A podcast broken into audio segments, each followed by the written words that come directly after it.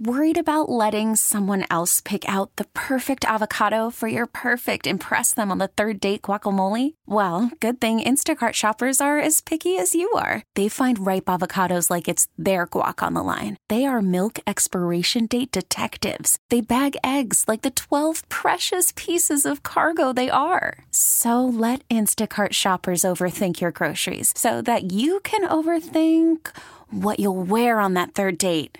Download the Instacart app to get free delivery on your first three orders while supplies last. Minimum $10 per order, additional term supply. I'm Sandra, and I'm just the professional your small business was looking for. But you didn't hire me because you didn't use LinkedIn jobs. LinkedIn has professionals you can't find anywhere else, including those who aren't actively looking for a new job but might be open to the perfect role, like me.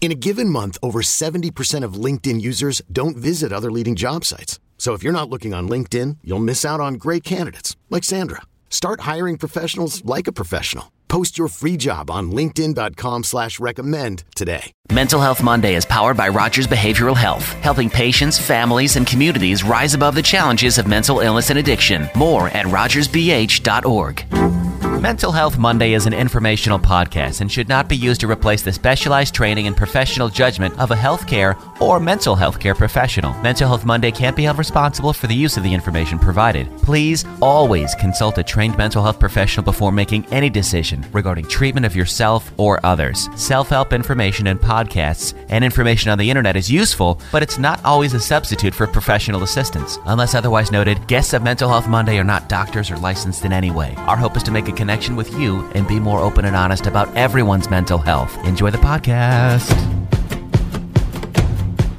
Hey there, I'm Riggs, and welcome to Mental Health Monday, keeping the men in mental health. Today, my guest is an author. His name is Sam Eaton. Sam wrote a book called Recklessly Alive. It's basically a love letter to himself. We'll talk about his journey, the writing process, how he's dealt with his mental health, the hardest part about writing his book, self care, social media, and the stigma that men face with mental health. Now, you might hear some buzzing in the background. That's just the sound of people who decided to do construction on the day that Sam and I were recording our podcast episode. So, how long was the process of writing this book? Oh yeah, no, like highly recommend writing a book. Uh, mine was just like a quick seven years, you know. Like one day I quick started. seven One day I started, and then it was just you know a short seven years later. There she was. That's just shy of a decade, dude. Aggressive, yeah. I don't recommend the long journey. What but- what was what what was the holdup? What was taking so long?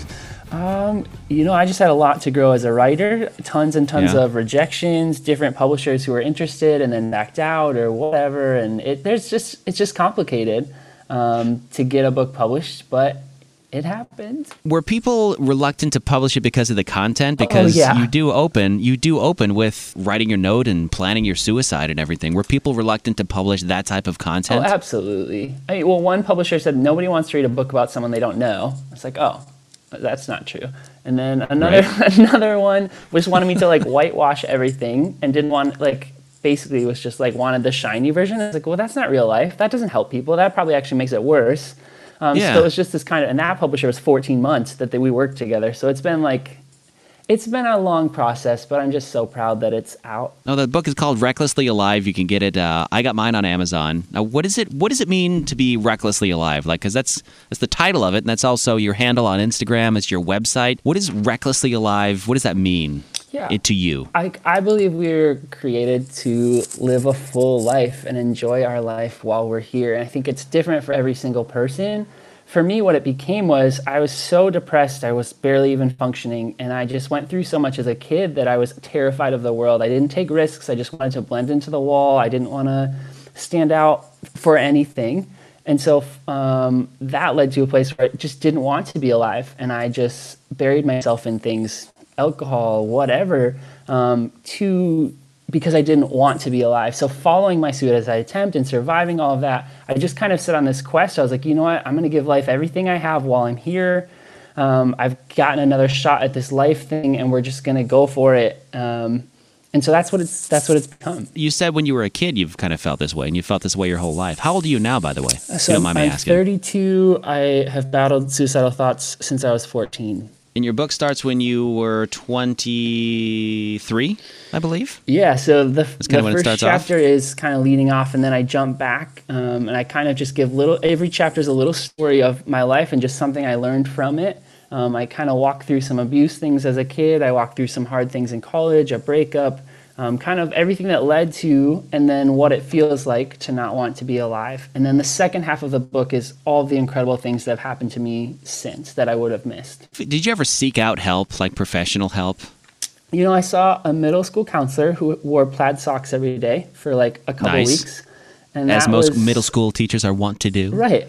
and that honestly was about it until I was 24 when I finally, after the attempt, it was pr- even still maybe another year after that before I was like, okay, I'm going to try therapy. I'm going to try some medication. I'm going to try some other things. Why do you think you were so reluctant to reach out for help? Because I think a lot of us are to kind of reach out and ask for help, especially as men, because we feel like we can be strong enough. We, we don't need to help. Like we feel like asking for help is a sign of weakness when it's actually the opposite. So why do you feel like you were reluctant to ask for help? Because nobody stood up in front of me and named what I was experiencing. Nobody said, here's what depression looks like, feels like. Here are the hundreds of ways we can teach you to work through that and cope with the hard things that you've been through, and that you can and actually deserve to get help. Like, you deserve to be your best self, to live your best life, and not just feel like garbage all the time.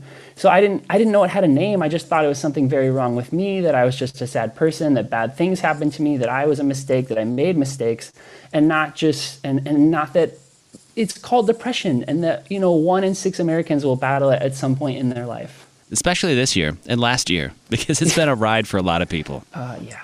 your, your book is about your suicide attempt and you're a survivor of suicide so i don't know if, if, if it doesn't give away too much in your book is there anything that you would want to go back and tell 23 year old sam back before he was getting ready to make all these plans and write these letters up to his loved ones and picking and choosing who he was going to write to what would you go back and tell yourself if you could I wrote the book for that person, who I was the month before when I decided I was going to do it, and everything leading up. the The book is a love letter to myself in that regards. Um, I I would tell myself um, mostly um, that your brain is lying to you. That and I, I didn't understand that your brain can kind of become a prison and can can morph what is actually there. You know, people who are suicidal are masters at hiding it. Um, they're masters at not telling anyone what's going on. Um, and for me, uh, I I just want to tell him that it's okay, like that you can get help, that there's so much help, that it's a physical thing wrong with you that that you can get through.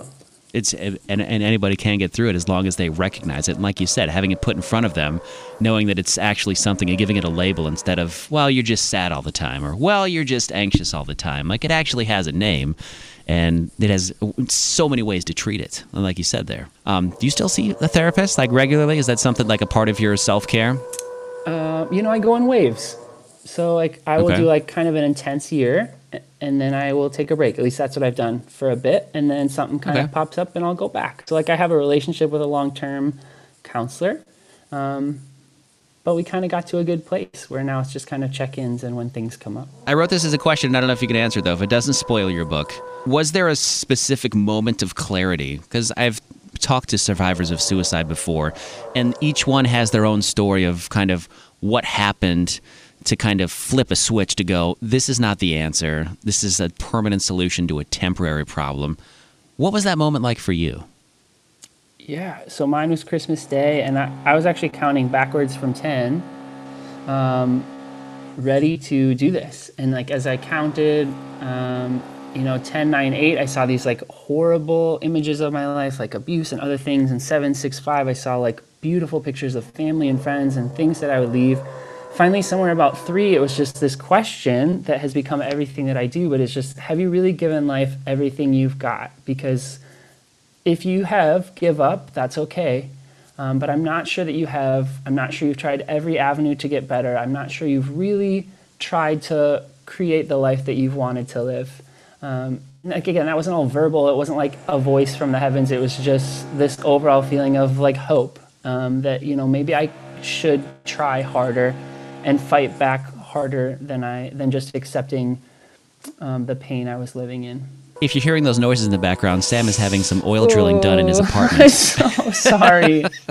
No, it's not your fault. Oh. It's not your fault at all. Oh. I just wanted to call attention to it because people are probably hearing it going, What is going on? And what is that sound? And that's fine. Oh. Because what are they doing though? I, don't, What are they doing? I they're kind of I don't know. I have no idea. They, Can you go shout at them and tell them we're doing important business in here? I'm so sorry. What was you've kind of you said you this is kind of a love letter to yourself your book Recklessly Alive. What was the hardest part to write in this book? Because it took you 7 years. If you could pinpoint one part of the book, what was the hardest part to relive or to write about? you know, there's there's several chapters that were, and honestly, one of the reasons it take took seven years is because it's so hard to put yourself back into the worst stories of your life and to write Did them. it almost feel like like ripping open a, a, a wound? yeah, Like well, they you- actually say that when you tell stories of your trauma, your body physically will relive parts of that trauma. Um, Yeah. And so to yeah, exactly, rip open those wounds and then sit in those stories for you know a full day or two days, trying to get the wording right, describe the curtains or whatever. You know, it's like you really have to immerse yourself into these horrible, horrible things that you've tried so hard to forget. Um, but it's also really healing. I found out one of the most, and there's research for it, one of the most healing things you can do when you've been through a lot of trauma is write your story because you get to frame it how you experienced it and no one else can Yeah. cloud what you've been through. So while it was really hard, it also um, was very, very healing. And it's a great metaphor because I have a friend once that said, Your darkest chapters don't have to be your final chapters. You're the Mm-hmm. own author of your own book. So write a new chapter. If you're having a bad day, you can start over and write a new day. It's my everybody's going to have terrible days in life. You can rewrite a new day and have a new beginning every day. That's the, that's the beauty of life. But we're not promised tomorrow, so why not make the best of today as well? So you also are you have a ministry service as well because you're a very spiritual person so you travel around talking about your suicide attempt i don't know if you have been obviously with covid but tell me a little bit about this like your ministry and how this works Yeah, so I just started an organization and I just said, okay, I do this now. After we lost Yeah. five people in my community, I'm a public school teacher. I lost we lost three students, a teacher, and a principal, all in about 18 All- months, a number of years to su- ago. all to, to suicide. suicides wow Um, and I just knew I had to do something, I didn't know what that would look like. Um, at that point, I had told one person in ever that I had attempted suicide. I hadn't told anyone, but I just thought, you know, I have this story. I don't know what it will look like. What it has turned into is, yes, a ton of speaking events, a lot of online content. I post um, inspirational post-it notes on Instagram every day. Um, basically, I just wake up and I'm like, how how can I help people see the hope and choose to stay? I mean, suicide is such a it wreaks such a havoc on families, and a lot of the families I've partnered with have lost someone, and to just find one person who decides to stay is worth every every minute of what we do. You're so right. The the ripple effect of suicide. Not not many people know about that, but it's the the amount of people that it affects. My uncle died from suicide uh, in 2017, and it just shredded our family up because nobody wanted to uh, attack it as to what really happened. Everybody wanted to say something else happened. Nobody wanted to admit that it was a suicide. And that's part of the stigma that we fight as uh, mental health advocates. You, you are a very great mental health advocate, and you openly talk about your suicide story and your journey, which I think books like yours and stories like yours help really erase that stigma and make a normal conversation of talking about suicide, much like you would talk about heart heart disease or COVID nineteen or the flu or really any any ailment that you would have. Absolutely. Um, and I mean, the research shows that talking about suicide doesn't make it any more likely that someone will attempt. In fact, it makes it much more likely that they'll seek help.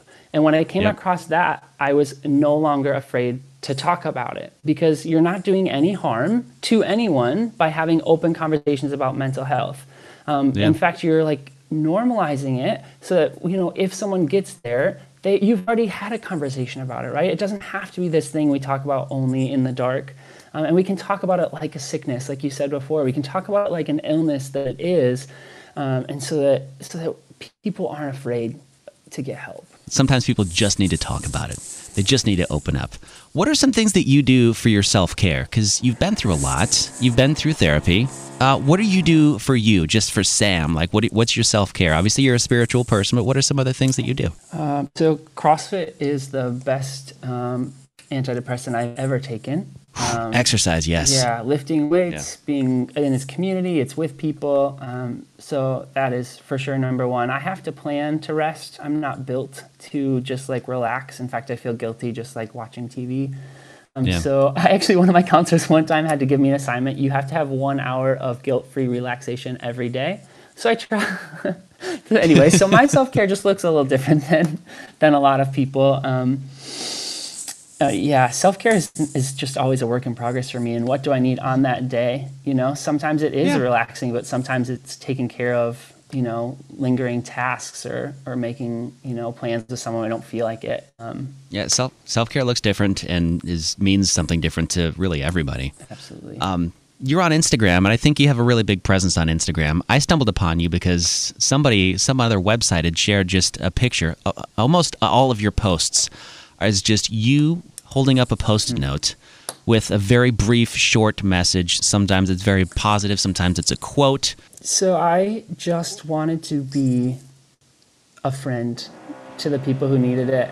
And I just, when I thought about what I needed in my worst times, it was just little notes of encouragement. So I, I tried, I decided to experiment. I was like, I'm going to post every day for a year to force uh-huh. myself to figure out like what was going to connect with people. So it took a couple months of like getting 12 likes before I kind of found my voice and found, you know, what set me apart, but more importantly, found things, something that, that can be a bright spot on, on a platform that oftentimes can just be about like, look how beautiful this is or look how rich this person is. Instead can be real and honest and um, make you feel like you're not alone in the things we all face do you have like a whole stack of these post-it notes that you write, or do you do them off the cuff? Is it like, um, like ah, today I'm gonna write, uh, Ooh, everyone now, can benefit from counseling. Now we're now we're revealing industry secrets. Um, right? no, I don't have to. I, you don't no, no, to. no. I always have um, a number of them ready, but a lot of yeah. my favorite is to just wake up and see how I'm feeling that day and write about what's happening in my real life. But life doesn't yeah. always accommodate for that, so I do plan right. some ahead of, as well.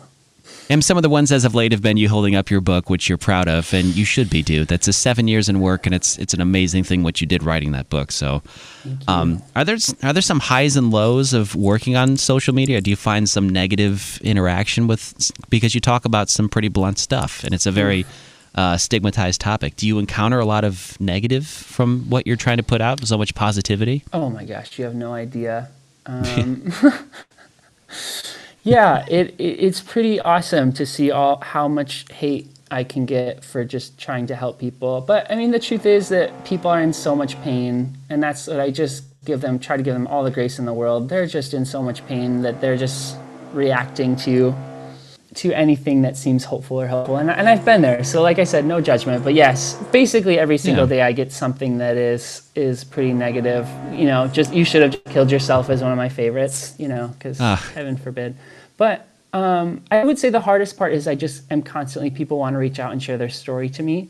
And I part of my self care has just been that I cannot engage in everyone's story in that way, and that I can yeah. you know share the helpline and pass them off to other resources. But I wish that I could. I wish I had the capacity to like really help everyone who's suicidal, but um, it just it's too much for me.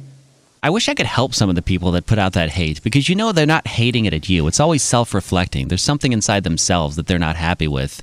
Maybe it's your success. Maybe it's the fact that you've written a book and they haven't. Maybe it's the fact that you have the, the balls to go on there and show your face and show a positive message, and that person doesn't have the guts to do that. So I always feel like that. That's just my tip for dealing with haters. And I yeah. Well, and depression, yeah, depression, like there's no perfect cure. Like that's one of the no. hardest parts, right? There's not just penicillin. Like everyone's journey is so different. And so to yeah. see someone who's like appearingly doing well when you've tried all these things and feel so stuck, I can see why there would be a negative reaction to that. Um, yeah. I just, you know, let's get them a better outlet. yeah, right. Do you feel like as men we have different struggles, like different unique struggles as men. I've I've always said I gear my t- podcast towards men. I call it mental health. I capitalize the men, and I always say keep the men in mental health because we're the worst at talking about our feelings and opening up emotionally. We always think we can handle things on our own. We never stop and ask for directions. It's just how we are as men. Do you think there's other struggles that we have uniquely as men with our mental health? Well, you know, and I I actually disagree with that. I do not think that men are worse at opening up about their feelings. I think that they have just had so many negative rea- negative interactions with other people when they have that they stop. That we like for example seeing men cry or I mean, um, throughout our lives, it's not that men don't want to open up, it's that when they do, they're often met with judgment, with criticism, um, and, you know, an attack on their masculinity. And so um, I absolutely think that mental health is different for men um, because when we, this is way over stereotyping, but like when we see a woman cry, at least when I see a woman cry, I just want to hug her and hold her close.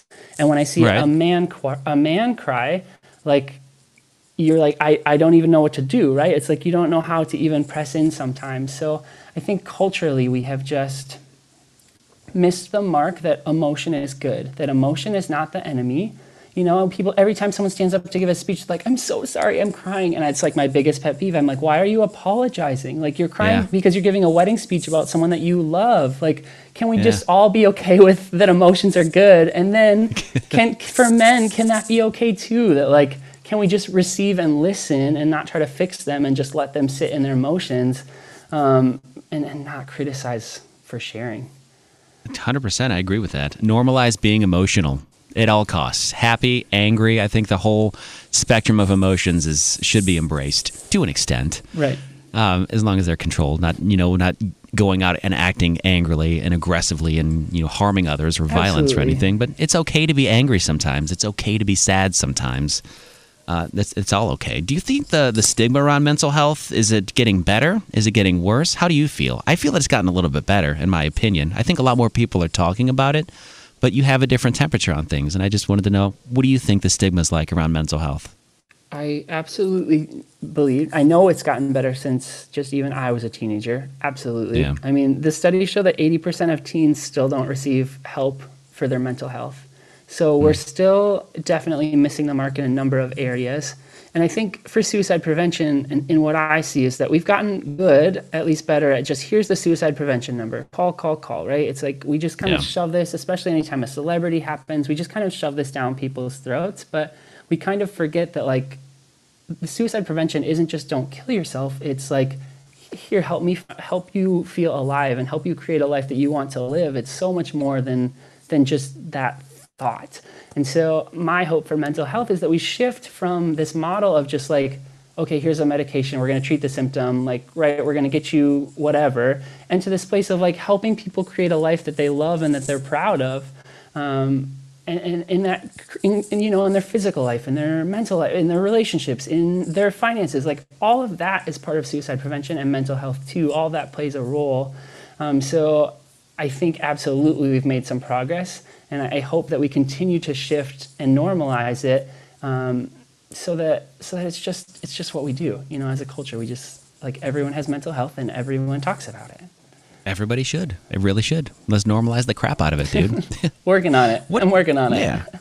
Uh, what advice would you give to somebody that, that was struggling really bad right now, somebody that's really down to where you were, like somebody that thinks, I can't write a book, I don't have any Instagram followers. Mm-hmm. What kind of advice do you give to that person that just keeps kicking themselves down? Well, two things. Immediately, like our culture puts worth in the wrong things. Our culture puts worth in money, in looks, in appearances, in followers, popularity, and like that just isn't at all what makes someone worthy of a good life and worthy of love. So, like, first, like, get your head on straight there younger Sam mm-hmm. or whoever's struggling. Yeah. Um, yeah. That, that, you are worthy of love no matter what you do or don't do.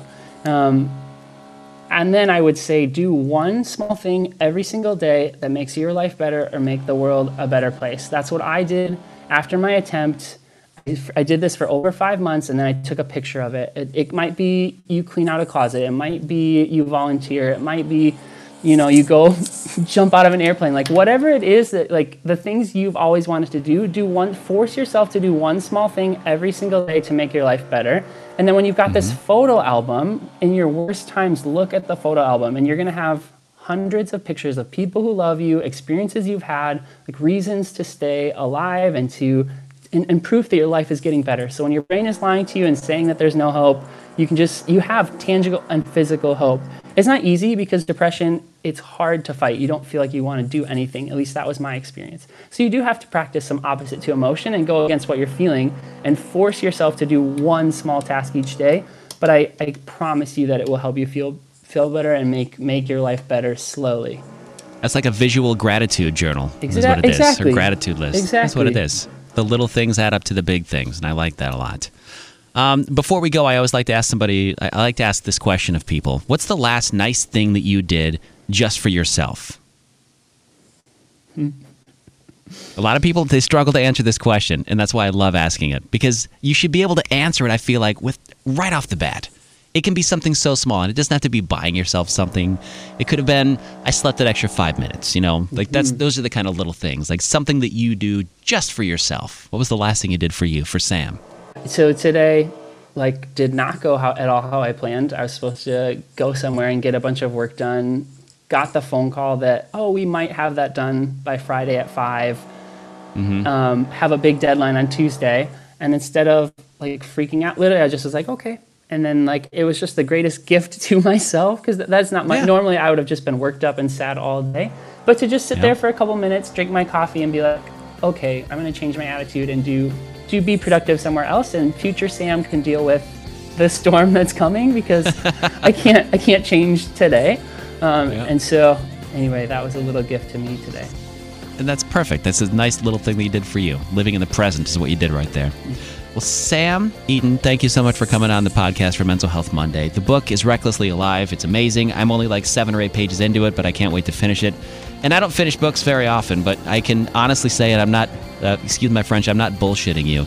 I really am enjoying it like six or seven pages in, and I cannot wait to finish it. I know I will. So thank you very much for coming on today. Thank you so much. My pleasure. Thanks again to my guest, Sam Eaton. You can get his book on Amazon. It's called Recklessly Alive. Follow him at Recklessly Alive on Instagram or his website, recklesslyalive.com. I'll talk to you next week. Enjoy the rest of your day, your afternoon, your night, your weekend, whatever it is you happen to be doing. And always remember make good life decisions.